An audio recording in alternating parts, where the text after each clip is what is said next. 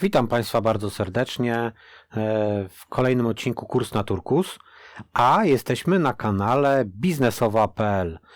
E, Zachęcam też do odwiedzenia portalu biznesowa.pl. To jest portal, który stworzyliśmy właśnie specjalnie dla Was, aby Was inspirować i zarażać dobrymi praktykami. E, Dziś moim gościem Jędrzej Michałek, członek zespołu Open Nexus. Bardzo ważna e, postać w naszym zespole. Jakbym miał to porównać do zespołu piłkarskiego, to taki myślę, że defensywny pomocnik, którego często nie widać, e, nikt o nim nie słyszy, ale bez niego cały mecz się nie odbędzie. Jakbyś Jędrzeju mógł się króciutko przedstawić i powiemy trochę o Twojej historii w Open Nexusie i tych początkach. E, Witam Państwa bardzo serdecznie. E, Tak jak Grzegorz wspomniał, mam na imię Jędrzej i jestem e, aktualnie już szósty rok w firmie Open Nexus i moje przygody zaczęły się od Centrum Wsparcia Klienta, czyli tego w sumie najbardziej defensywnego chyba zespołu w, w firmie, który na co dzień mierzy się z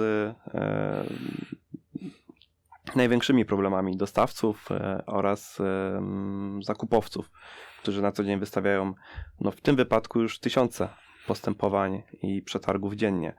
Kiedy ja zaczynałem 6 lat temu, e, ten zespół zupełnie inaczej wyglądał e, i dopiero te wszystkie procesy się dopiero układały, więc mieliśmy taką możliwość, przede wszystkim ja miałem taką możliwość uczestniczyć w tych zmianach, które w firmie e, były, e, które nadal są i chciałbym się dzisiaj z Państwem e, z tymi zmianami e, i naszymi przemyśleniami podzielić.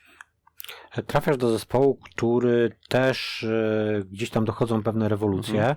Tak. E, w zasadzie w pewnym momencie to nawet chyba sam zostajesz na placu boju. E, gdzieś ten zespół jest budowany, prawda? Mhm. Zostajesz też jego liderem. Gdzieś tam du duże zmiany następują. Mhm. Idziemy w kierunku w zakresie IT, Centrum Wsparcia Klienta. Myślę, że w tamtym okresie szliśmy w kierunku koloru zielonego. Daje to pewne duże swobody, m, też fajną atmosferę sobie stworzyliście wewnętrznie. Myślę, że, że fajnie tam było m, być w tym zespole i pracować. E, I myślę, że ta, ten klimat i atmosfera była zawsze e, na pierwszym miejscu. E, Natomiast w jakimś e, momencie dochodzisz do, e, do, do takiego momentu, tak mi się wydaje, w którym jakby poszukujesz czegoś więcej, gdzieś ten twój talent w zakresie widzenia procesowego, spojrzenia procesowego się uwidacznia i zaczynasz zmieniać tak płynnie dosyć w sposób naturalny zakres swoich zadań. Gdzie trafiasz zaraz po Centrum Wsparcia Klienta? E, Po Centrum Wsparcia Klienta trafiłem e, do. W sumie to był nowy, nowy zespół, nowa, e, nowe stanowisko w, w firmie. Zajmuję się wtedy mm, takim zadbaniem o kontakt z klientem, o to, żeby e, klienci e, mieli jak najlepsze doświadczenia związane z wdrożeniem naszego, naszego systemu platforma zakupowa.pl. E, I te kompetencje, te mm, też obowiązki dopiero wtedy zaczęły, mm, e, zaczęły się e, gdzieś rodzić. Zacząłem od zadbania o proces umawiania się z klientami odnośnie szkolenia, odnośnie wdrożenia systemu, mm, odnośnie zadbania tego, żeby klient w jak najszybszy, jak najbardziej efektywny sposób uruchomił platformę zakupową. Myślę, że to rok trwało. Taki dobry rok, w którym e, koordynowałem pracę czterech osób e, oraz współpracowałem dość blisko z zespołem wdrożeniowym. E, właśnie wtedy zacząłem też wprowadzać takie pierwsze procedury, e, pierwsze procesy u siebie w, w, w pracy. No Bo tak jak wspomniałeś, Centrum Wsparcia Klienta był e, zespołem e, zielonym, tylko zieleń ma to do siebie, że Jest tam mało procedur, jest to atmosfera bardzo rodzinna.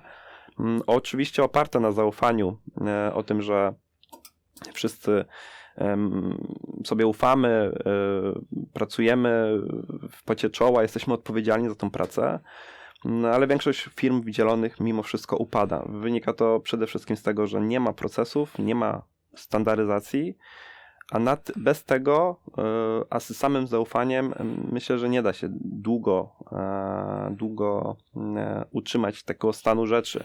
Na początku jest fajnie, przychodzę do firmy, w której atmosfera jest super, wszyscy się lubimy, wychodzimy po pracy na, na kawę, na piwo i aż chce się przychodzić do tej firmy, aż chce się rano wstać w poniedziałek i przyjść do, do swoich znajomych, ale zacząłem dostrzegać, że e, brak konkretnych procesów, brak standaryzacji tych procesów, prędzej czy później, w przypadku efektu skali, odbije się czkawką.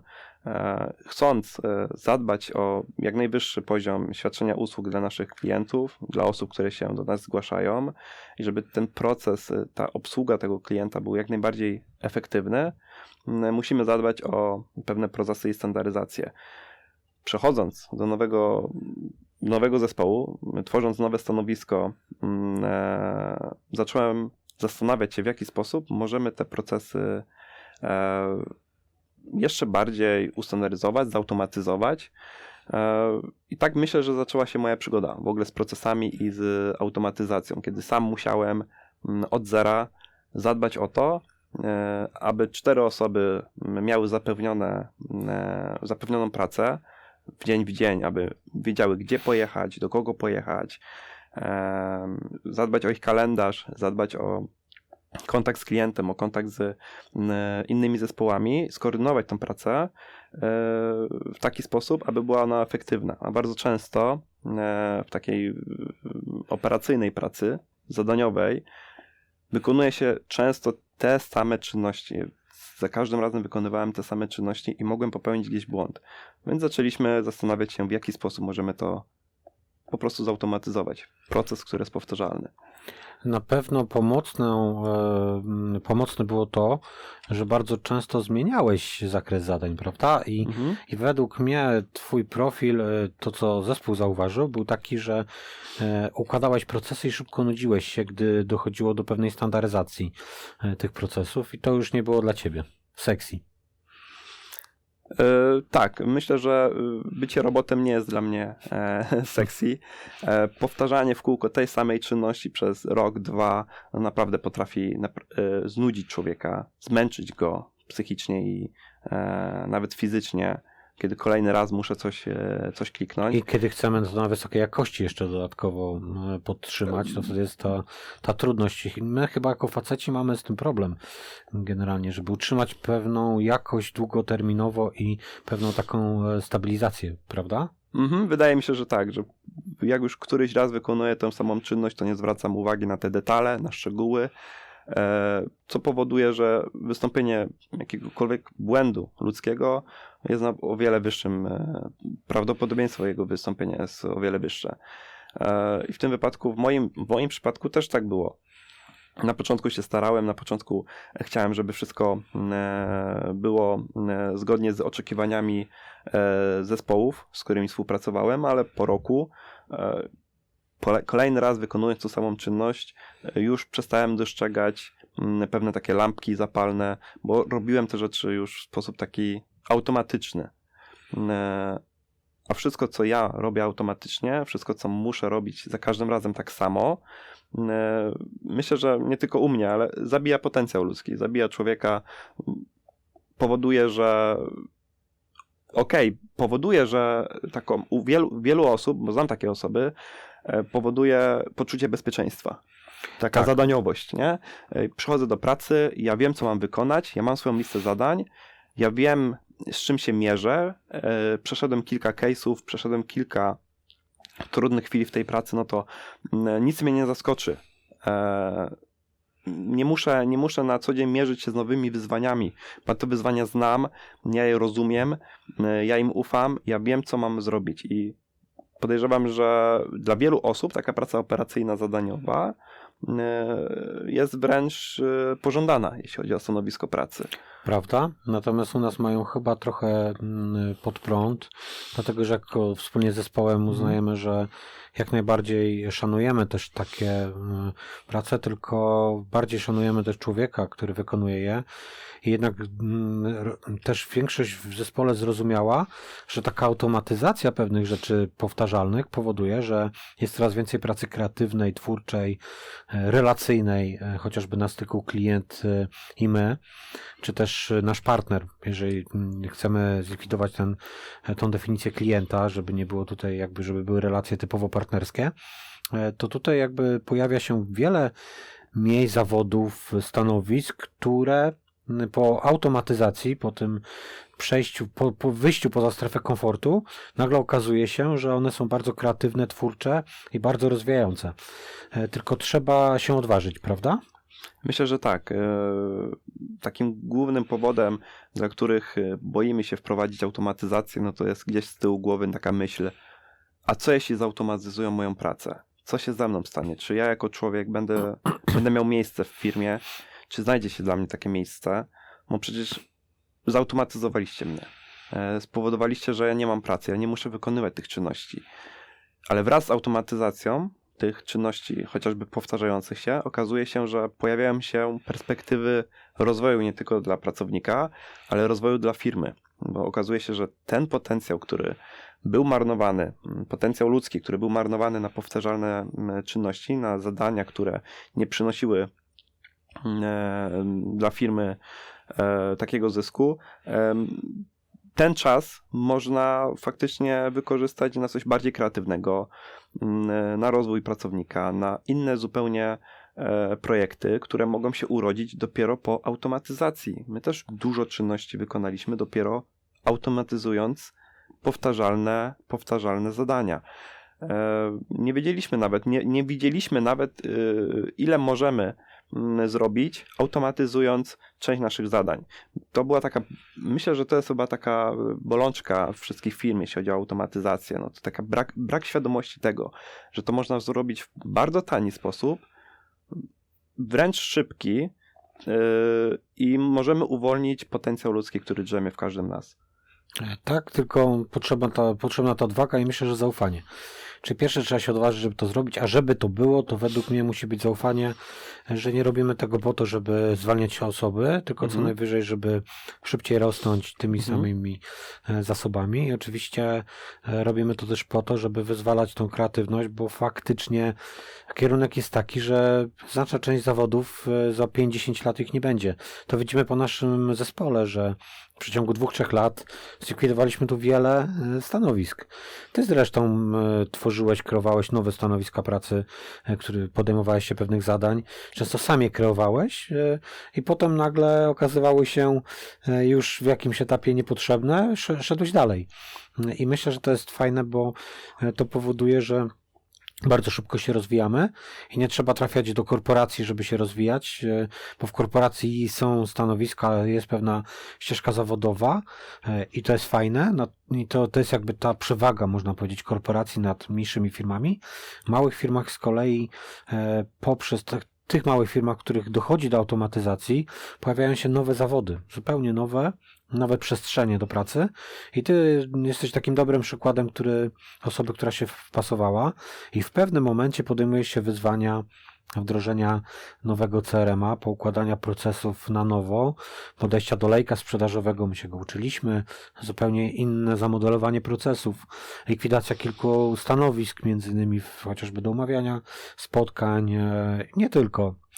I może tą przygodę byśmy pokrótce opisali, bo próbujemy zautomatyzować bardziej zmieniając proces Mhm. i, i eliminując pewne e, czynności. Co cię to nauczyło? Może wdrożenie pierwszego CRM, bo będziesz wdrażał drugiego. E, przede wszystkim ja zawsze to powtarzam i też e, Państwu to polecam. E, zadbać najpierw o proces, a, a potem o automatyzację.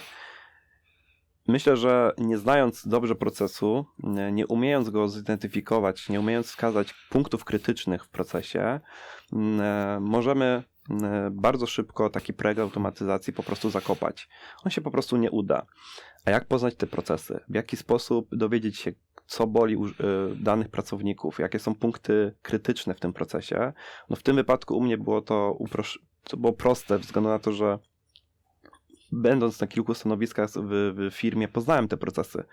Poznałem proces w Centrum Wsparcia Klienta, poznałem proces umawiania e, szkoleń, miałem także przygodę w kontrolingu, dlatego też e, mogłem spojrzeć faktycznie z lodu ptaka na cały proces w firmie i mogłem tego CRM-a e, wdrożyć samodzielnie. Myślę, że to jest taki główna, główny przy, myśl przewodnia, aby zadbać najpierw o, o procesy, a później o automatyzację. W większości firm jedna osoba nie jest w stanie wszystkich procesów znać. E, Nie jest w stanie poznać wszystkich procesów, dlatego to, co, czego, czego ja się nauczyłem przy wdrażaniu pierwszego CRM-a, którego także wdrażałem samodzielnie. E, myślałem, że no, byłem w kilku stanowiskach, pracowałem e, z wieloma osobami, z, z zespołami. Wydawało mi się, że ja znam ten proces i że ten proces wdrożę e, dobrze. I to jest może druga taka myśl, e, że nam się tylko wydaje, że my coś wiemy. Najlepiej, e, jeśli chcemy ułożyć sobie proces, a następnie dzięki temu procesowi dążyć do, do automatyzacji w firmie, myślę, że to jest przede wszystkim rozmowa oddolna z pracownikami. To jest zrozumienie potrzeb pracowników, zrozumienie, jakie czynności oni wykonują, ale także zadbanie, żeby wszyscy inni pracownicy, inne zespoły rozumiały się nawzajem. Mm, e, W czasie wdrażania CRM-a e, miałem przede wszystkim styczność z mm, e, kilkoma zespołami, które, którym się wydawało, że one wiedzą lepiej albo wiedzą, wiedzą co inny zespół robi. A nagle się okazuje, jeśli postawimy dwie e, osoby, dwóch pracowników obok siebie i mają zacząć e, opowiadać, co one robią w tej firmie, jakie, jakie czynności wykonują, jakie zadania mają powierzone, e, ile czasu im zajmuje te zadanie, nagle się okazuje, że otwieramy księgę i odczarowujemy cały ten proces, mm, który mamy w firmie. Bardzo często jest tak, że stawiamy jedną osobę w firmie, która jest odpowiedzialna za proces. Ona ma ten proces ułożyć. Bez kontaktu z pracownikiem, e, bez inicjatyw też oddolnych, nie jesteśmy w stanie dobrze ułożyć ten proces. My ułożymy ten proces tak, jak nam się wydaje, że jest dobrze. E, Ale poruszenie wszelkich bolączek, tego co boli pracownika, pokaże nam, na czym powinniśmy się skupić. To jest taka prosta zasada Pareto, nie? Nam się może wydawać, że to, co robimy, jest dobre, to co, to, co my w procesie chcemy zautomatyzować, jest dobre, ale może faktycznie cofnijmy się o krok wcześniej, porozmawiajmy z pracownikami, dowiedzmy się, jak ich ten proces wygląda, zadbajmy o to, żeby w całej firmie był, te, był ten proces zrozumiały, żeby zadania, które każda osoba mm, wykonuje, były przez innych zrozumiałe i dopiero wtedy mm, możemy dojść do automatyzacji czy wyboru chociażby CRM-a. To takie dwa wnioski z tego, co powiedziałeś. E, Pierwsza rzecz to e, kwestia poznania tych potrzeb i myślę, że tutaj najczęstszy błąd taki popełnia się w firmie, e, to taki, że zatrudnia się firmę zewnętrzną, brakuje zaufania i osoba, która przychodzi z zewnątrz, gdzie tego zaufania nie ma, trochę po omacku zakłada pewne rzeczy i, i wizualizuje coś, co nie ma miejsca, nie odzwierciedla rzeczywistości. I Zgadza potem się. wdrażamy to w Tak. tym momencie. To jest taka pierwsza, pierwsza Tak. przyczyna błędu, czyli warto takie osoby szukać wewnątrz organizacji, takie, które by zmapowały. Też Mhm. taki wniosek z tego, i tu do Pareto mi się odwołał, o którym powiedziałeś, że za mało czasu poświęcamy na analizę procesów i wyselekcjonowanie chociażby 20% procesów, które generują 80% czasu, bo to są te kluczowe procesy, które decydują o naszej przewadze. Jeżeli tego nie zrobimy i wewnętrznie nie przedyskutujemy i wpuszczamy firmę zewnętrzną, która mapuje nam procesy, to ona niestety, e, oczywiście, że wdroży jakieś rozwiązanie e, super innowacyjne być może, ale niekoniecznie pasujące do naszej kultury, do naszej filozofii działania. Podam tu przykład, e, myślę, taki bardzo fajny i obrazowy to Lidla.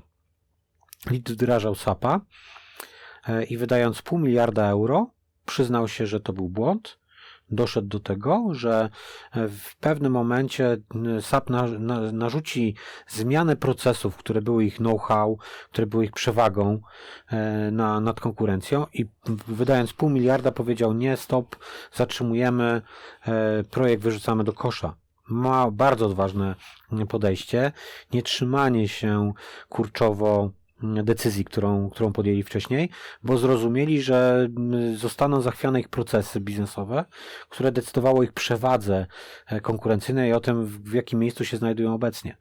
E, I myślę, że podobnie było też mimo wszystko u nas, gdyż e, można powiedzieć, że skoro wdrażamy kolej drugiego CRM-a po dwóch mhm. latach, to pierwsze wdrożenie zakończyło się porażką. Czy tak jest? E, nie, myślę, że nie. Ze względu na to, że mimo, że oddolnie pracowników coś bolało, potrzebowali tej zmiany, e, to hmm, nie było, nie było takiego lidera projektu, e, nie wyłonił się na początku taki lider projektu, który faktycznie powiedziałby ok, no to zróbmy coś z tym, wdróżmy nowego CRM-a, no ale to wynika przede wszystkim z rozmów Normalnie pracownik nie powie ci, słuchaj, to i to mnie boli w mojej pracy, on po prostu to będzie wykonywać. Ja bym jeszcze dodał, może nawet lidera nie było faktycznie, ale my chyba nie do końca mieliśmy ułożony proces, to były nowe procesy. Mhm. To była nowa w ogóle, nowe podejście, przeobrażenie wszystkiego, co do tej fundamentów wzburzanie tak naprawdę, na których my działaliśmy, więc my mieliśmy nieukształtowany ten proces. Tak, nie był, zupełnie nie był ukształtowany ten proces. E, zabrakło lidera, który by e, usiadł i, i, i ułożył ten proces e, na tamten czas. I wiedzy myślę, że brakowało. Nie było też wiedzy. Nie wiedzieliśmy dokładnie, gdzie zmierzamy, jaki jest cel. I wdrożenie, wdrożenie CRM-a to w sumie to, to to był taki kilka dni pracy, wdrożenie czegoś nowego, nowego systemu, mm, e, zadbanie chociażby, żeby część procesów była ustandaryzowana mm, w taki sposób, w jaki nam e, ten CRM pozwolił, e, żebyśmy my nauczyli się myśleć procesowo, żebyśmy zaczęli myśleć Mm, nie tylko o swoim stanowisku pracy, o swoich zadaniach, ale skupili się na tym, jakie czynności ja wykonuję i jak one wpływają, jaką one konsekwencje mają na innych członków mojego zespołu, czy nawet całą firmę. Bo bardzo często jest tak, że my sobie nie zdajemy z tego sprawę, że nasze czynności, nasze zadania, które wykonujemy, wpływają na kogoś innego. Proces, ułożenie procesu zadbanie o to, żeby w firmie pojawiła się osoba, no bo być może na pewno jest taka osoba. Jeśli nie wiecie, w jaki sposób zidentyfikować osobę, która mogłaby być odpowiedzialna za proces, no to zastanówcie się, kogo byście nazwali panem diagramem. Ja tak się śmieję, że zawsze pan diagram. Jeśli jesteś w stanie wskazać pana diagrama, no to znaczy, że on myśli procesowo, e, on widzi te zależności, relacje e, między różnymi działaniami e, i on mógłby faktycznie podjąć się tego zadania ułożenia procesu. Jeśli tego procesu nie mamy ułożonego, to możemy jak najbardziej wdrożyć system, który e, nam ten proces, taki know-how nam odda, e, na takiej zasadzie, że przyjmiemy mm, fundamenty tego systemu, tego CRM-u, te procesy, które zostały przez tą firmę mm, zaprojektowane, zaprojektowane w CRM-ie i możemy je przyjąć, możemy się na, na podstawie tych mm, procesów uczyć tylko wtedy musimy wybrać CRM-a procesowego, a nie funkcjonalnego. Tak, i to też jest zmiana, zmiana mentalna tak. E, w tym momencie, że nie optymalizujemy swoich i nie wszystko musi być od razu idealnie. Jeżeli skoncentrujemy się na tych 20% procesach, które generują 80% e, czasu, to resztę rzeczy automatyzowaliśmy narzędziami e, pobocznymi. Mhm. Niekoniecznie już analizowaliśmy, czy one będą e, w CRM-ie, czy nie, bo wiedzieliśmy, że w jakiejś sobie poradzimy z tą automatyzacją. Najczęściej, kiedy wybieramy funkcjonalnie, spisujemy sobie w Excelu wszystkie funkcjonalności i opcje, które ma mieć system, e, wysyłamy to do, do dostawców, do producentów, e, no i jakby każdy odpowiada tak, nie, czy ma to i wybieramy ten, który jest funkcjonalny i wtedy zupełnie zatracamy myślenie procesowe, mhm. a przechodzimy w myślenie funkcjonalne i nagle się zastanawiamy, dlaczego procesy u nas w firmie nie działają, albo dlaczego działają tak długo. Yy, tak, zgadza się. Możemy jak najbardziej wybrać dużego CRM-a, możemy mieć bardzo dużo funkcjonalności, które w procesie nam się nie przydadzą, albo tego procesu w ogóle wspierać nie będą.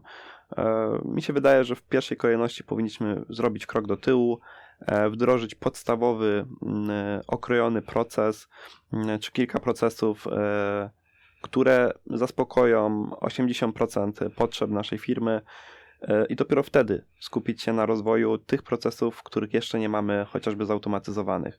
Wydaje mi się, że nawet bardzo często jest tak, że my wdrażając jakiegoś CRM-a, czy chcąc m, wdrożyć jakiś proces w firmie, myślimy m, z wizją końca. To wydaje się być słuszne.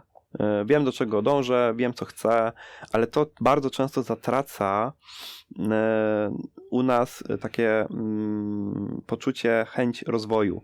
Mm, Bardzo często chcemy od razu widzieć efekty, bardzo często chcemy od razu widzieć mm, cały ułożony proces w pełni zautomatyzowany. Myślę, że to jest chyba bolączka każdego przedsiębiorstwa, która nie chce wejść w automatyzację, bo wydaje mi się, że to jest trudne, że to jest drogie. Wydaje mi się, że będą musieli naprawdę wiele, wiele czasu e, poświęcić na to, żeby te procesy zautomatyzować, ale tak nie musi być. Nie musimy od razu automatyzować wszystkiego, nie musimy e, tworzyć procesów doskonałych. Oczywiście tą wizję końca możemy mieć, możemy wiedzieć do czego dążymy, a wręcz powinniśmy ten cel mieć spisany, ale nie powinniśmy bać się, e, tak jak to wspomniałeś, e, o Lidlu. Nie powinniśmy bać się zatrzymać, powiedzieć stop, posz, e, poszliśmy w złym kierunku. Nie powinniśmy bać się robić małych kroków. Myślę, że ty zawsze tak powtarzać. Nie oczekuj perfekcji, a oczekuj efektu. Mm, Postępu. Postępu, o, e- postępu. Mm, e, Zautomatyzowanie jednego małego procesu, jednego małego zadania już jest postępem. W tym momencie możemy się nauczyć, jak to działa, jak to mm, zostało przyjęte przez pracowników. Nie zaburzamy też pracy pracowników, bo świad- w naszej świadomości mimo wszystko nadal nie lubimy zmian, raczej lubimy stagnację, lubimy stabilność, lubimy znać te naszą, nasze zadania. Wprowadzenie m, nagle procesów i od razu skupienie się na automatyzacji tych procesów sprawi, m, nazwałbym to bunt wśród pracowników. Zmiany w automatyzacji powinny być oddolne. My możemy pomóc e, ułożyć proces e, takim pracownikom, możemy ich zapytać, co ich boli, jak to wykonują, spisać ten proces, a następnie skupić się na automatyzacji, ale to powinno wszystko być wykonane oddolnie. My, jako osoba, która mm, e, dba o ten proces, e, osoba, która ma ten proces ułożyć, ona powinna zawsze współpracować z pracownikami, którzy w tym procesie uczestniczą. Nie powinniśmy układać procesów bez osób, które w tym procesie uczestniczą, bo oni nie będą mieli zaufania do nas, e, nie będą mieli kontroli nad tym, co się dzieje, w jaki sposób my ten proces układamy, i dopiero po zrobieniu takiego podstawowego procesu krytycznego, który skupia się przede wszystkim na tych najważniejszych aspektach w firmie, możemy skupić się na automatyzacji. E, Nie warto automatyzować procesów, których nie mamy, których nie rozumiemy mm, i które nie są mm, e, stworzone z myślą o pracownikach. E, Ze względu na to, że w- wszyscy mówią klient nasz pan, albo chociaż w większości e, osób e, tak e, jeszcze mówi klient nasz pan, powinniśmy zawsze dbać o klienta jak najbardziej. Ja się z tym zgodzę, o klienta powinniśmy dbać, ale klient nie będzie zadbany, jeśli my nie zadbamy o pracownika. A jak możemy zadbać o pracownika? No na pewno nie środowymi, jakimiś owocowymi dniami. Musimy zadbać przede wszystkim o jego proces, o jego poczucie, że praca, którą on wykonuje, jest to praca odtwórcza, kreatywna, jest to praca Wartościowa. wartościowa. E, A żeby taka praca y, była, no to najpierw musimy zidentyfikować te procesy, ale wspólnie z nim. To taka konkluzja. E, Były badania na podstawie, na, na badano reengineering w procesach i Mhm. w, największe firmy wdrożeniowe wchodziły do firmy, proponowały naprawdę fajne rozwiązania układania procesu. Okazywało się, że po wdrożeniu, podejściu firmy doradczej, y, większość tych procesów wracała na, na stare tory. E, Nie, jak ja to mówię, w praktyce się nie sprawdzała. To jest Dlatego- bunt. tak. To, jest, to, jest czysty, to jest czysty bunt. y, y, Ale zniechęcamy do reengineeringu tym samym, czyli nie róbcie reengineeringu, Mhm. tylko róbcie ewolucję, nie rewolucję. Oczywiście. Ewolucją tak. można więcej osiągnąć, Jeśli prawda? ja jako pracownik e, będę miał cały czas dostęp do wiedzy, co się dzieje z moim procesem, w jaki sposób on będzie ewoluował, e, mam mm, cykliczne spotkania z osobą, mm, z tym procesowcem, który, który mm, Panem diagramem. panem diagramem, który ma za zadanie te y, procesy na początek spisać i, i pokazać, jak te procesy wyglądają, y, no to ja jako pracownik y, u mnie obu- będę, będę miał zaufanie, będę, będę wiedział, będę czuł, że mam kontrolę nad tym, będę mógł wskazać, co mnie boli, co jest ok, bo być może ten pan diagram mu się może wydawać, że coś y, pracownika boli, a być może faktycznie go nie boli. Albo nam się może wydawać, że coś jest proste do mm, zautomatyzowania albo poprawienia. Może się okazać, że tam jest tyle punktów zapalnych i krytycznych, że się nie da tego zautomatyzować. Nikt nie powie nam lepiej e, o procesie, jak po prostu e, pracownicy. I zanim, jeszcze taka konkluzja, Mhm. zanim wejdziemy, e, wyjdziemy na rynek, nawet chcemy cokolwiek zmienić u siebie, to konieczne według mnie jest znalezienie pa, e, pana, diagram, pana diagramu, e, dlatego że on jest kluczową osobą i mm, nikt z zewnątrz wam tego nie doradzi. Chyba, że ktoś z zewnątrz, do kogo jest zaufanie.